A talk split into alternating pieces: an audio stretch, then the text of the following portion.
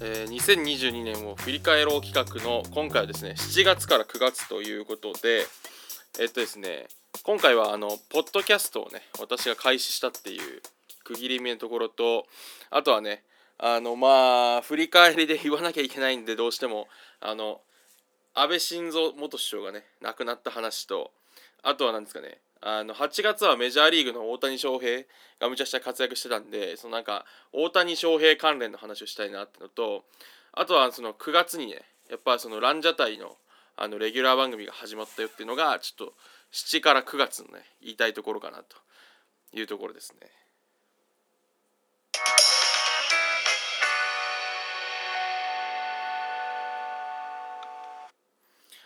えー、MC ガスのこれっていうね今回は2022年の振り返りのねえっと去年の7月から今年の7月から9月の振り返りなんですけどまず7月は本当にあの何ですかねえっとなんか宣伝とか始めていろんな人に聞くようになってもらったのが8月からではあるんですけど実は私7月からなんかそのちょこちょここう取りだめをし始めたりとかなんかどんなこと喋らせてもらおうかなとかいうのを考えてた時期が7月なんですよね。だからそういう意味だと私の区切りだと本当に7月がねそのなんか記念碑的なねあの日でだから半年ぐらい経ったんやなという感想がありますね。であの本当に始めたての時はねなんかたまたまその奥さんと旅行中でなんか沖縄に行ってたんですけどあの奥さんがなんかこう風呂入ってる間にねなんか私がその撮り始めましてでそれ聞いてね奥さんもちょっとうるさいっつって言ってましたねなんか何してんねんみたいなあの そういう始まり方でしたけどもなんか落ち着いてきつつただいろいろねその改善点もあのあると思うんで、まあ、音質をね音のその SE の入れるタイミングをもっと良くするとかあとなコラボの数増やすとかそういうのをね2023年やっていきたいなというふうに思っています。でえっとあとはその7月はやっぱねそのあまあこういう話題はねちょっと喋りづらいとこあるんであれなんですけどその安倍晋三元首相がねしんあの亡くなったっていうのはちょっと多分2022年を振り返る上で避けて通れへんなというのがあってでそこをねあのきっかけに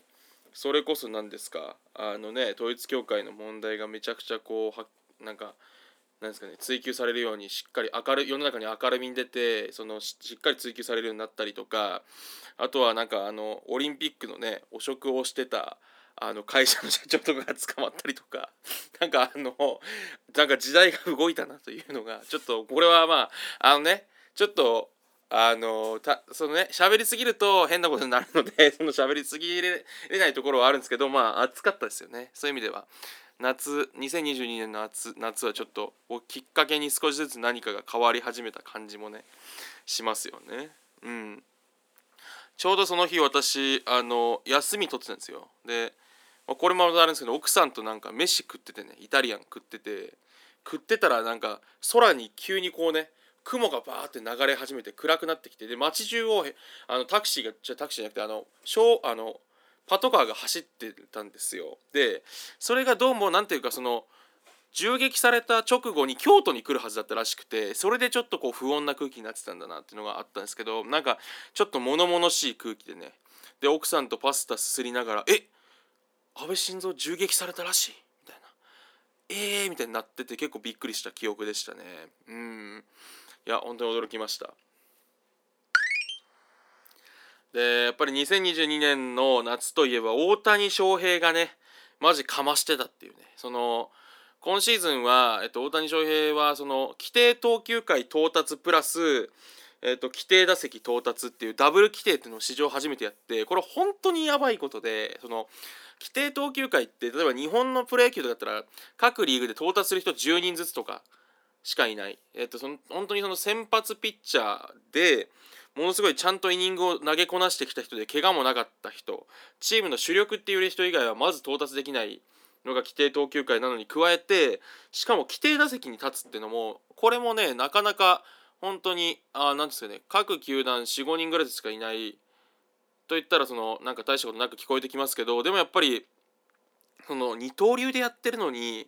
ねならその大谷翔平って週1日ぐらいはあそうかでも休みなくだからバッターボックス立てたわけですよね。ピッチングしてる日も立つし次の日も立つしみたいなね。それでいくとちょっと異常な活躍で今年は本当にあの大谷翔平と私同い年なんでちょっとどうしても大谷翔平のことを意識するところは私自身もねあるんですけどあのー、まあ大いに刺激になりましたね。ちょっと異常だなっていう。だってあのピッチングとかもそのなんすかねなんかノーヒットノーランで規定投球回達成しかけたりしてましたよね大谷翔平って。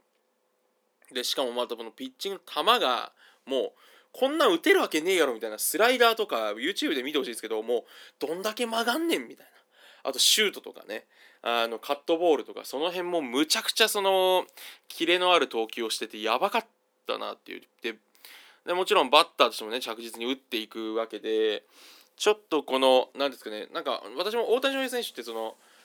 いつか大谷翔平っていいよねっていう回で話したいなと思うんですけどこうなんか打撃のレベルを上げるシーズンと投球のレベルを上げるシーズンっていうのが分かれてるんじゃないかなって私の見立てなんですよね。日本にいる時もピッチャーとしてグッと成績残した年の次にバッターとしてまたグッと成績残してみたいのでこうジグザグで上げていく感じあるんで来年はだからそれこそ完全体になるんじゃないかってその去年がメジャーででバッティングがすごくて今年ピッチングがすごかったからそのまたそのその2つをさらに融合させてたレベルでまた来年やると思うとちょっとなんかヒストリカルなねあの野球史に残るシーズンを来年ぐらいにやってくるんじゃないかって気がしてすごい期待してますね。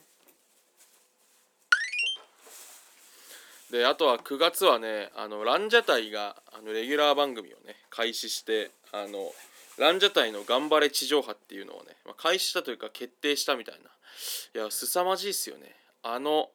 なんかだ誰も理解されないみたいななんかテレビ出ても「お前らなんやねんわけわからん」みたいな言われがちだったランジャタイがあのついにレギュラー番組を持つようになってなんかテレビの地上波とかで見るのもねなんか週1ぐらいでは出てんじゃねえぐらいのペースでは全然出てたりとかもう人気ですよね。そこまで来たっていうのがその感慨深い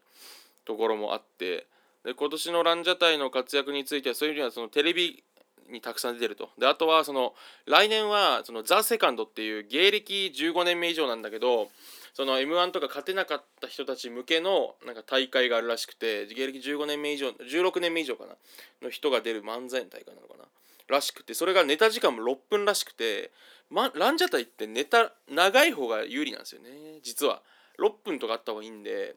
全然あの結構有利な大会始まるなっていういきなんかザ・セカンドのせ初代王者ランジャタイになりそうやんと思ってちょっと期待してるとこはありますね。であと個人的なその身の回りだと7から9月は9月はあのねえっとなんか私の友人の男と最終的に付き合うことになるこう、ね、メキシコ出身のなんか女の子2人がなんか日本に留学してきたタイミングででその子たちとそのなんですかねあの私の友人がねなんかこうなんか仲良くなり始めるみたいなイベントもあってその辺もねちょっとまたそのなんですかね当事者たちを呼んでね話聞きたいですけどなんかやっぱ勉強になること多かったですよそのメキシコと日本の違いみたいな。あのなんですかねメキシコの恋愛ってあのなんですかね浮気いっぱいしてると見せかけてなんか浮気というかなんですかね相手がその異性と一緒にそのなんか飯だけ飯2人で食いに行くみたいなことがあったらそれをなんかチーティングとか言ってそういうことをしたらもう即なんか別れるか同等の復讐を下すみたいななんかそういうのハンムラビ法典みたいななんかそういうやり方らしいですけどということが分かったりとかなんかいろいろおもろかったのでその辺もなんか結構夏場はなんか盛り上がってましたね。そのうんっていうのがちょっと7から9月の私の振り返りですね。はい、えー、今回は以上です。明日。